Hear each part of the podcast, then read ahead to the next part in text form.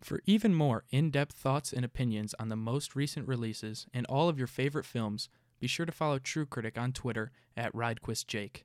True Critic is always releasing fresh, spoiler free analyses on movies every week and is always open to suggestions on films that you would like him to watch. Once again, that's True Critic on Twitter at RydquistJake. That's at R Y D Q U I S T J A K E.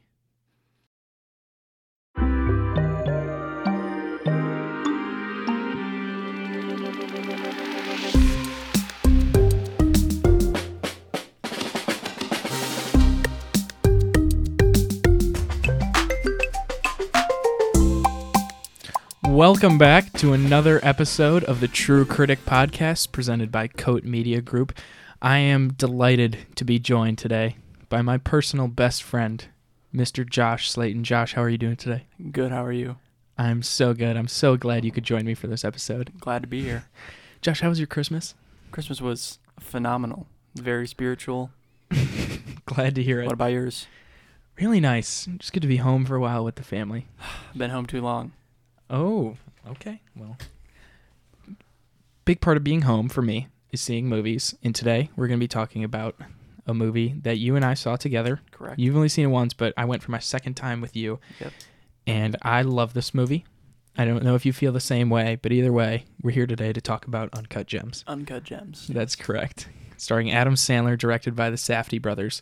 So before we get into that, I want to talk to you because this is like I said, this movie is starring Adam Sandler, and this is very different from any other Adam Sandler movie. So I want to ask, what is your relationship to Adam Sandler? Adam Sandler's always been the rock for me. Oh wow! Any any any movie he's in, I'm probably gonna end up enjoying his role or the movie in general. Really? My first example is obviously Grown Ups. Really? He's really hit me like. he did a great job. Yeah. He okay. did a great job, and I was.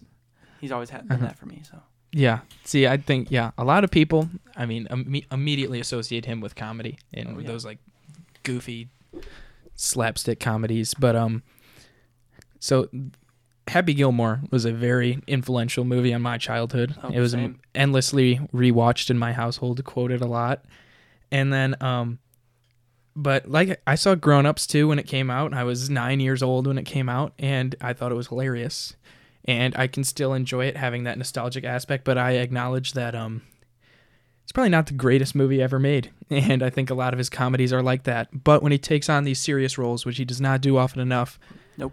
I think he's a very good actor. And I'm I'm assuming this is probably the first movie of his that you've seen where he's in a genuinely serious role. Am I right there? you are right. Okay. So that leads us into my first question about the movie. What walking out of the theater, what were what were your what were your thoughts on this movie? Your initial thoughts on this movie? Did you like it? I had mixed feelings because this is one of the movies where I had a hard time understanding what what the main goal was. You know, Yeah. For, for, for example, in Avengers, you know, the main goal is to obviously beat the bad guy. In this, you never really know what's what the what the main end goal is. Oh yeah. and that's what I found interesting. I didn't know if I liked it or I hated it. the fact that I Yeah. had no idea throughout the entire movie. That is yeah, that is definitely um one of the most intriguing things about Sandler's character in this movie is that you don't know what his goal is. You don't know. He is a very very just greedy like like I don't even know. He's just a dirty dirty person, untrustworthy, just lies to everybody and he just wants more. It's never enough for him. And so in that sense, you don't know what his end goal is because he always just wants more. And so watching that made the movie very stressful, anxiety inducing, overwhelming. Oh yeah. and um in that sense it can be hard to digest for like just a mainstream moviegoer. And i think that but for me i loved it because it's something i usually don't get to see in movies. It's a it's a different voice it's a different tone than i'm used to in a lot of these um, movies that we usually get to see superhero films star wars movies and stuff like that. So um that makes me ask this might be a difficult question to answer but i what was your biggest takeaway from this movie I was just gonna bring that up. Is that I was wondering what the director's message was or what he was Mhm. trying to get across. Yeah, I think personally, I think it's just all about greed and um, just overconsumption and materialism and how much that can damage a person. But I think that it can be taken in a more political way towards capitalism. But I think it's far too vague in its um, depiction of capitalism there. But I really to any get anything out of that particular message, but I think a lot of just materialism and greed and just the overall necessity to have more, just how much that corrupts a human being. I think that was my biggest takeaway from it. It's it's hard to kind of wrap your head around because Mhm. again, there's no like crystal clear goal. You think that someone who's going who went through what he went through Right. he was never grounded. Oh yeah. It's um that's the thing. This the movie's always moving, right? Yes. There's a lot of stuff going on in this character's life. Excuse me. And there's um so there's always someone else coming into his life reminding him of something that maybe happened earlier in the movie that he has to like live up to. He always he's got to pay this debt. He's got to get this task accomplished. And it's very hectic and there's a lot happening that you're right, it makes an end goal very cloudy.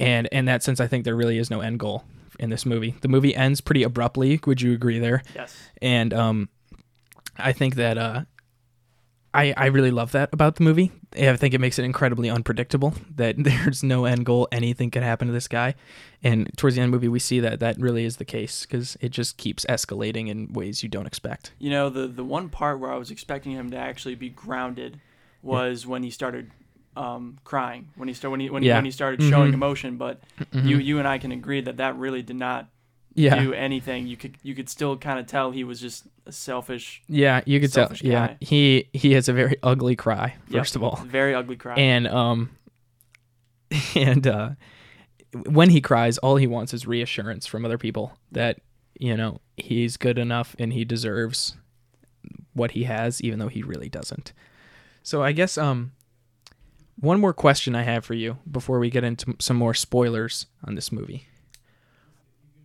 this is a very just simple question and maybe i think a lot of it has already been answered but um if somebody were was asking you you know like how would you like describe this movie? Just give me some adjectives that you would use to describe this movie, how you felt while watching it.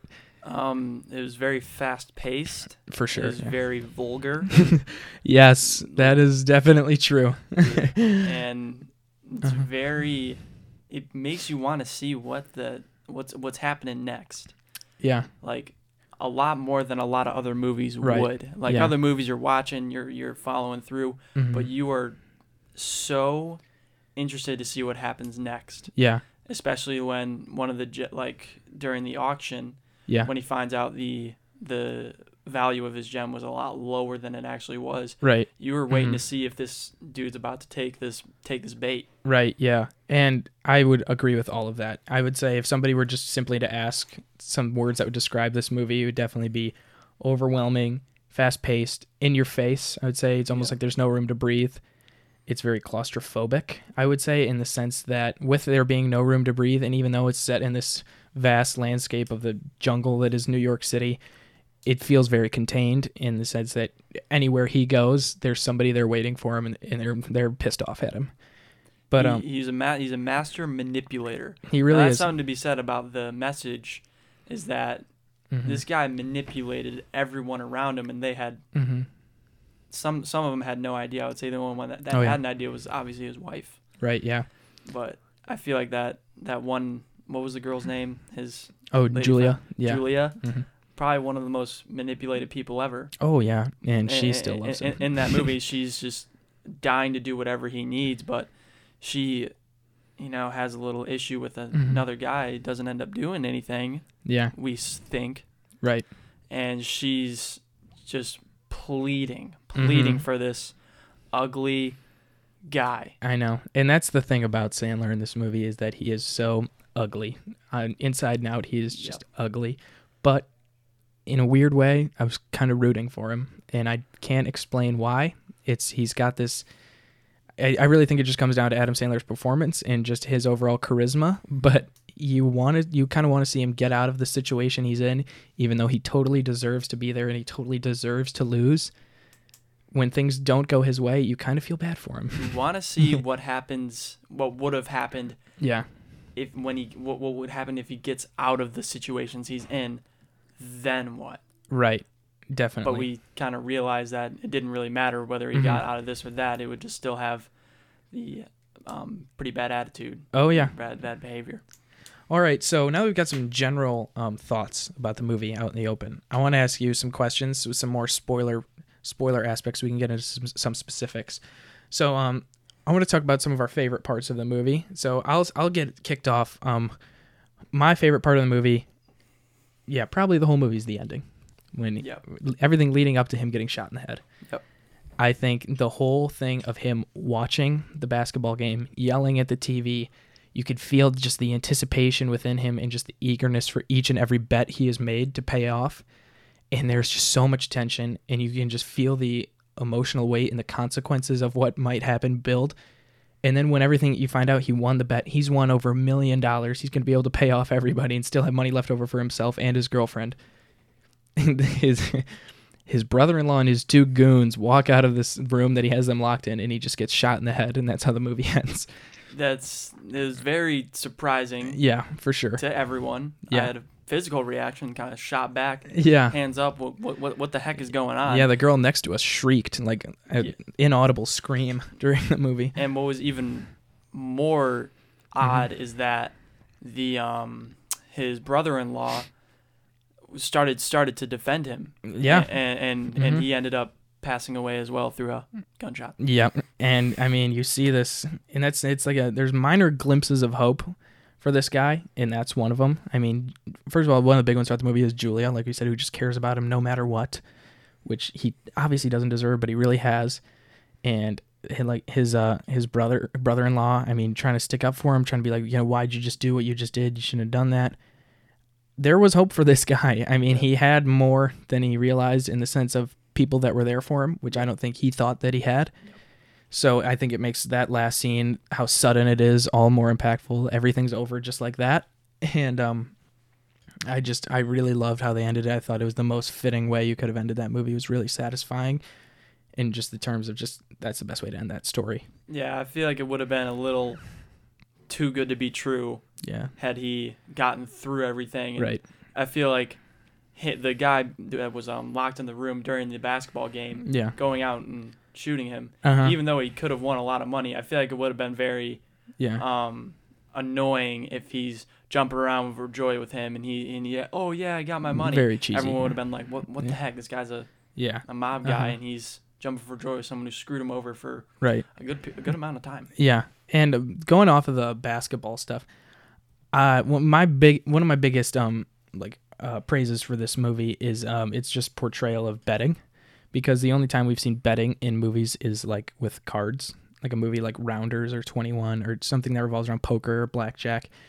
And but in this movie you get a serious depiction of sports betting, which is something you do not get in movies a lot, and it's taken very seriously and it's I mean, you see parlay bets, and, and it plays a major role in the movie. And it, um, I think that it's handled with a like a really mature um, view that I it really works for this movie. And I hope we get to see more movies that attack that subject matter because it's really interesting, especially in the world of greed and stuff like that. Yeah, and the the way the bets played out was Mhm. even more interesting. Right. I mean, obviously he goes, he gets the, he pawns his ring, he bets the money on Yeah. uh, Kevin Garnett, and then when he makes that other bet, when he puts all that money on Oh, Kevin yeah. Garnett, I feel like everyone in the theater was like, "Well, this is gonna go wrong. Yeah. Like he's he's not gonna have a good game." He, he literally has the money he has to pay back some people, and then he has $65,000 left over after that. And he still decides to put all of the money on Kevin Garnett. And And- everyone was like, "Well, this is stupid. This is where it's where this is where it's gonna go bad." yeah. And no one was like, "Well, he's gonna pull it off." And Yeah.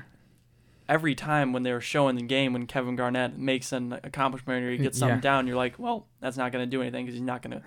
Right. I thought he there was no no way he was gonna complete the bet. I thought he was gonna get close, Yeah. but he wasn't gonna complete the bet. mm-hmm. And Yeah. It subverts your expectations a lot like that because the first time I saw it, I was like, I don't think he's going to get it. no way. And then, but then he does, but then he gets shot in the head. And the movie is like that a lot. It takes a lot of twists and turns, and it's just, it's a really just, like we said, fast pace, and it just moves so quickly. The movie's two hours and 14 minutes long, but it goes by really quick. At least for me, I thought it did. it went by so fast that in Yeah. that scene where they pu- where they first show that the guy has a gun, Yeah. you 100% forget he has a gun Oh yeah. until he pulls it out on his face. Yeah, I know, and that's like the big thing too. There's a lot of characters that come and go in this movie. Oh yeah. Like there's those two brothers, the one specifically that he gives him a fake Rolex Yep. and he's just waiting for him outside his jewelry shop. And he's just he's constantly there the whole movie, but you forget about him. So every time he shows back on screen, like you laugh because like you forgot he was there, Yep. and just how much this guy has going on in his life. So did you did you have a favorite part you wanted to talk about? Um, man, the the I, I don't know specifically, but Yeah. me and you have talked about it before. While when he's just s- blatantly lying to this guy that he owes money, Oh yeah, and he's saying like you resurfaced your Oh, pool, yeah. you did this, and he's like I didn't resurface Yeah. anything. You- you- Yeah. you- you- you lied to- resurfaced anything. And Yeah. that's just so funny. You Yeah. see this guy just totally lying, and then he just kind of like sits there and he's like, oh, "Okay, I Yeah, might have yeah. betted on a game. Yep. So what?" Yeah. That whole scene, he's at his daughter's school play, and these Jewish mobsters are waiting for him at his daughter's play. How intense that is. Yeah. Like, could you imagine being in that situation? And then they pull him into their car, strip him naked, and throw him in the trunk of his own car. Somehow, still with his Yep. with his iPhone. Yeah, and definitely the most annoying thing about the whole movie for me is that he somehow still has his iPhone when he's thrown naked into the trunk of his own car. Every, everyone was hoping that Mhm. his family would walk out to the car, Yeah. they'd hear him in the trunk, and they'd see him naked in the trunk. He just, yeah. just after after he's been in there for like two hours, he'd Yeah, probably be all gross and Yeah, sweaty. gross and sweaty. You're Yeah. waiting for like a hey, sorry, Yeah. but um, no, he's just got his He's got his he's phone. got his phone in the pocket of his underwear. And no, they ripped his underwear off. Remember that? Oh, He's completely naked in the trunk of his car, but he somehow has his phone. That is, yeah, that is, that was so annoying to me Some guys. because this movie is like almost perfect. Other than that, but um, yeah, I love that part. I also love the auction part you ta- talked about earlier. Yes. He thinks the the um the opal is worth a million dollars, but it gets valued in between 150 and 250 thousand, and uh, it gets sold for 190 million, but not to the person he wanted it to get sold to. 190,000. 190,000. I'm sorry, why did I say that? But um, yeah, he he he thinks Kevin Garnett is Kevin Garnett's there, and he thinks Kevin Garnett's gonna make the highest bid for this opal. So he has his father-in-law come and try and just like counter his bets until like it gets to around 200,000. It gets all the way up to 190,000. Kevin Garnett decides, "No, I don't want to pay that much for it." So now he's got another thing on his plate of his father-in-law having to pay him $190,000 or Adam Sandler's character having to pay $190,000 for his father-in-law. And then that's the scene after that where his brother-in-law and his goons pick him up and throw him in the fountain for it. Yeah. I thought what I thought was so good like one of the scene just before the auction when he goes Mhm. to get the the bidding price changed Oh yeah. when he's on the phone and he tells the lady to obviously change the Mhm. thing you just see how smooth he is Oh yeah. and how easy it is for him to lie and, Oh, kind yeah. of get what he wants Definitely. it doesn't end up working but even Yeah. when it starts to not work he just Uh-huh. walks out the door no Yeah. no no issue Yeah. It's very cool uh, to watch him do that. His character is like a mixture of Jordan Belfort from The Wolf of Wall Street and like the Joker. yep in the sense that he is so incredibly greedy for money and it's never enough like Jordan Belfort, but he's just this master of manipulation and chaos and he's got no real end goal nope that everything around him is just imploding. His relationships with everybody is at least. And that part is so interesting to me. Another part though that I want to talk about that really was I think the, one of the more stressful parts in the movie is when Kevin Garnett and his uh, friend Demany show up back at his jewelry shop to give him the opal back and the door is jammed and won't open. And it's like a 5 minute scene of them standing there yelling at him to open the door and he can't figure out how to open it. And it it is so seemingly insignificant but it is so intense at the same is time. unbelievably intense. Like Yeah. that, that, is, that was one of the most stressful scenes i can oh i know. yeah. You're just like open the door. yeah i know. You're like get something to work. Like, yeah i know. You thought something by the the, uh, the tone of the scene. You thought something violent was gonna happen. oh yeah for You- sure Like it building like that for an unopened door, you Yeah. thought someone was gonna Oh, break yeah. break break a door or break something to get Uh-huh. in. And Yeah, definitely. Yeah, it's yeah, there's a lot of little things like that too where it just like it's just small so could have been could have been written off Yeah. by like the, people could have said, okay, well, Could have easily been have, left have out of have a movie. small struggle trying Yeah. to open a door and just make it kind of weird. yeah. But they made it so Uh-huh. stressful. Uh-huh. And another part too that I want to highlight, not with the stress, but just how much of just a dirtbag this guy is. is when he's at his father-in-law's apartment in New York. The whole family's there, all the cousins, everybody's there, and he's trying to win back his wife's heart. His wife knows that she's cheating on him Yeah. with Julia, and she wants a divorce and she wants it done pretty quickly. She wants to tell the kids, but he's not ready yet. He's trying to win her back, and she just looks at him dead in the eye and says, Howard, I think you're the most annoying person I've ever met in my whole life. She's like, I hate looking at you. I hate spending time with you. And if it were up to me, I wouldn't spend another five minutes with you. And he just looks at her and goes, Oh, you're just mad. Yeah, yeah. Like the, you, Uh-huh. you cannot phase this. I know. She's one of the only people that knows. I mean, everybody knows how much of how just much of a dirtbag this guy is, but she is the one that's truly had enough of it and is like ready to do something about it Yep. until the end at least. But um, and you just see he's still trying to manipulate her. He He, th- there's nothing that phases him. yeah, nothing is ever finite with him. There's always like opportunity to just get more out of everything for him, and he's so interesting in that way. And I just love watching this guy just implode. Yeah. It's really not something you get to see often. It was really cool to see on screen. Think about all the things he had going. Like you could think about the 1000000 Mhm. things he had going for him Oh yeah. the entire movie, and even when those things Mm-hmm. started to go go sour, Mhm. he s- still could have easily gotten it back. Oh yeah. For example, the the Julia that he found getting busy, not getting busy. Yeah. maybe getting busy with the at- at- Weeknd. at- with the Weeknd. yeah. Great, great Ju- role in the you, movie. you think well he's pissed, you know, Mhm. he, he he gets gets rid of that, mm-hmm. but you can just tell.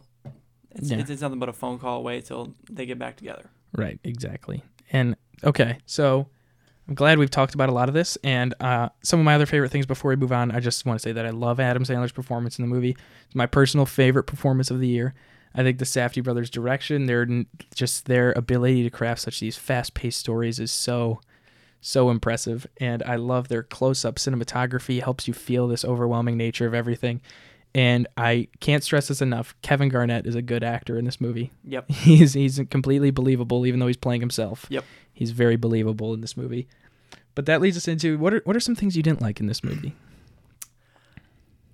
Well, like I mentioned before, I didn't like not knowing what he was Yeah. what he what he was going for, but we Yeah. kind of just established that's just kind of the thing Mhm. that's just how the movie works. Right. Yeah.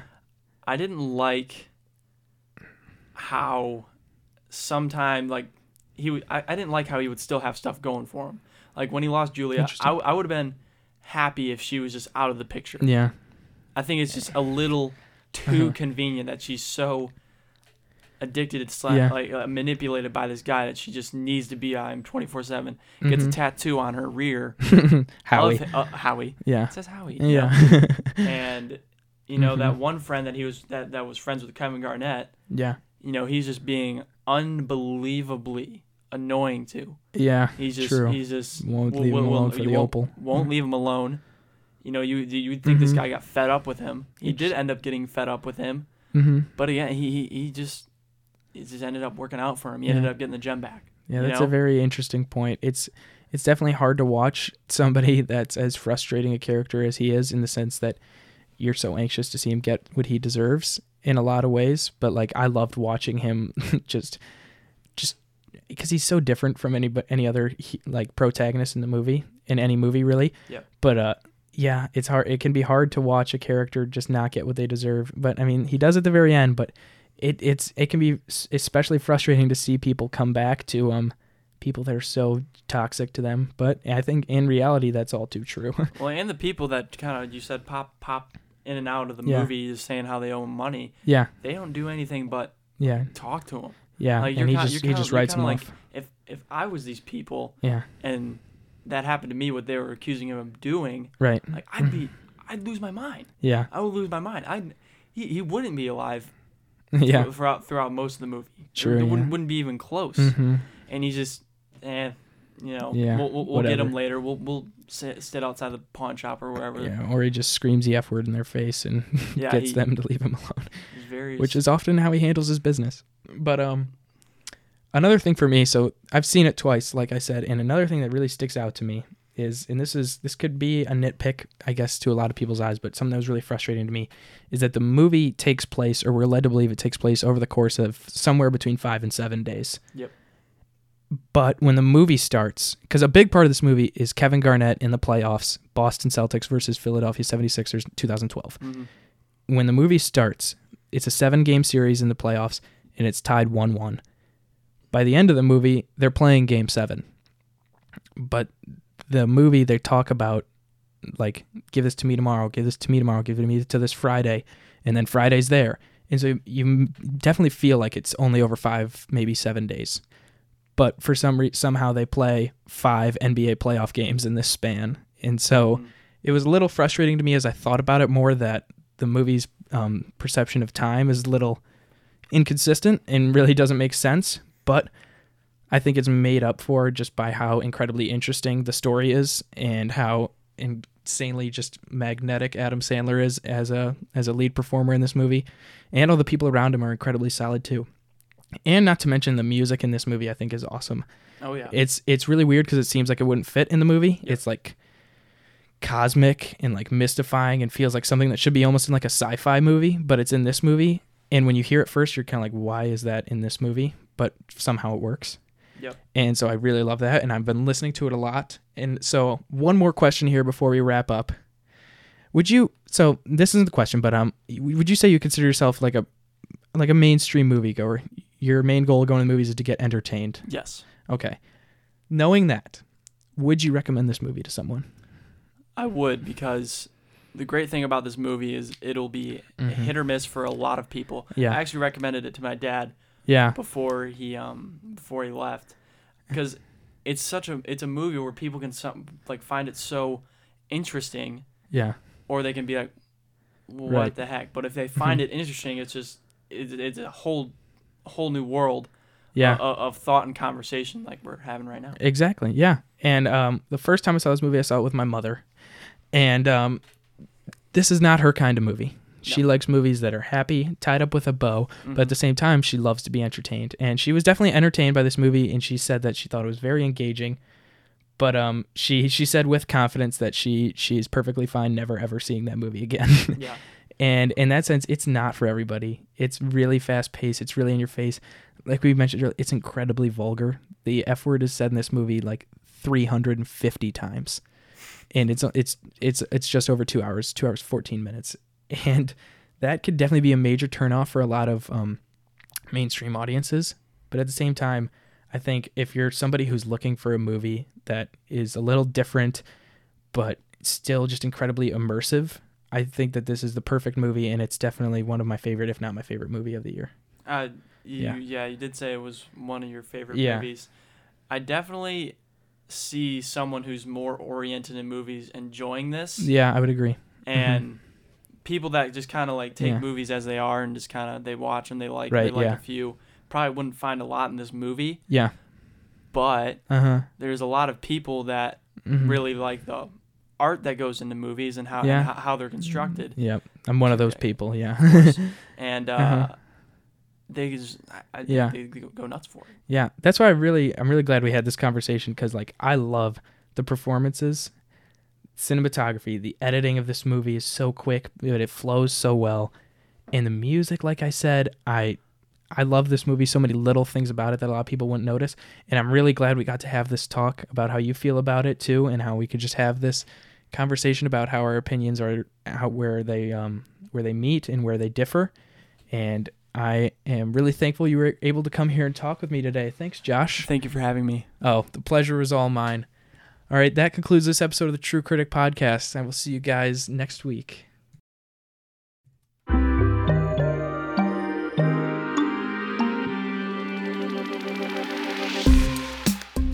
The True Critic Podcast is a production of Coat Media Group. I'm Jake Rydquist, the host, writer, and executive producer of the True Critic Podcast. Our producers are Teddy Hirschfield and Kobe Manzo. Our executive producer is Teddy Hirschfield, and our associate producer is Kobe Manzo. Our theme song is Tech Knowledge by Peter Spacey, found from artlist.io. Coat Media Group is your source for professional, quality video editing and audio content for corporate and personal video production. You can contact Coat Media Group at coat.mediagroup at gmail.com or you can visit their website at www.coatmediagroup.weebly.com.